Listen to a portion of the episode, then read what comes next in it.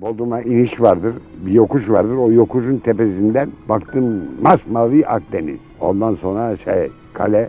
Aa mıntıkaya ait yazmaya başladım.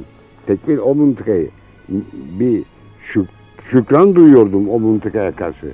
Ve onun için onu yazıp da anlatmak istedim. Rahmetli babamı andıkları vakit nur içinde yatsın. Veyahut toprağı bol olsun demezlerdi. Çünkü babam denizde boğulmuştu. Zaten boğulan yalnız o muydu? Soy sopumuzun erkeklerinin çoğu denizde kalmıştı. Annem kaptan kızıydı. Babama varınca kaptan karısı oldu. Babamı doyasıya göremedim. Evlendim. Kocamla sürekli olarak iki aycağız yaşayamadım der. Beni gösterir. Bunca cağızda denizci olursa halim ne olur? Kaptan kızı, kaptan karısı oldum. Bunlar yetmiyormuş gibi bir de kaptan olsa olmasam bari diye ilave ederdi.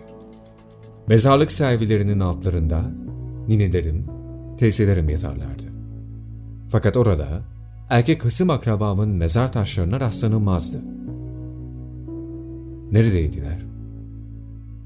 İnsan her yerde ölür ne bileyim, dağda taşta, harp meydanında. Ne var ki? Denizden başka her yerde bir izi, bir kemiği, dikili bir mezar taşı kalır.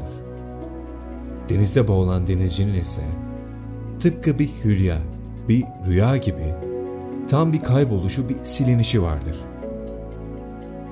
Annem, ne olacak? Toprak insanı topraktan, deniz insanı sudan yaratılır. Topraktan olanlar toprağa dönerler, sudan olanlar akıp denize karışırlar, derdi. Bodrum'un eski adı Helikarnas. O da Yunanca filan değil. Anadolu'nun unutulmuş bir diline ait o isim. Onun için ben Helikarnas balıkçısı dedim. Madem ki balık alıyorum. Onun için yazı yazdığım zaman onu yazı ismi diye, adı diye kullandım.